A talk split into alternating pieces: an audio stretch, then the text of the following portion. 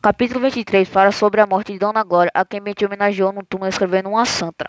Bentinho agora é do Casmurro, está escrevendo em sua casa no Engenho Novo, a época da outra, a da rua Mata Cavalos, que acabou sendo demolida.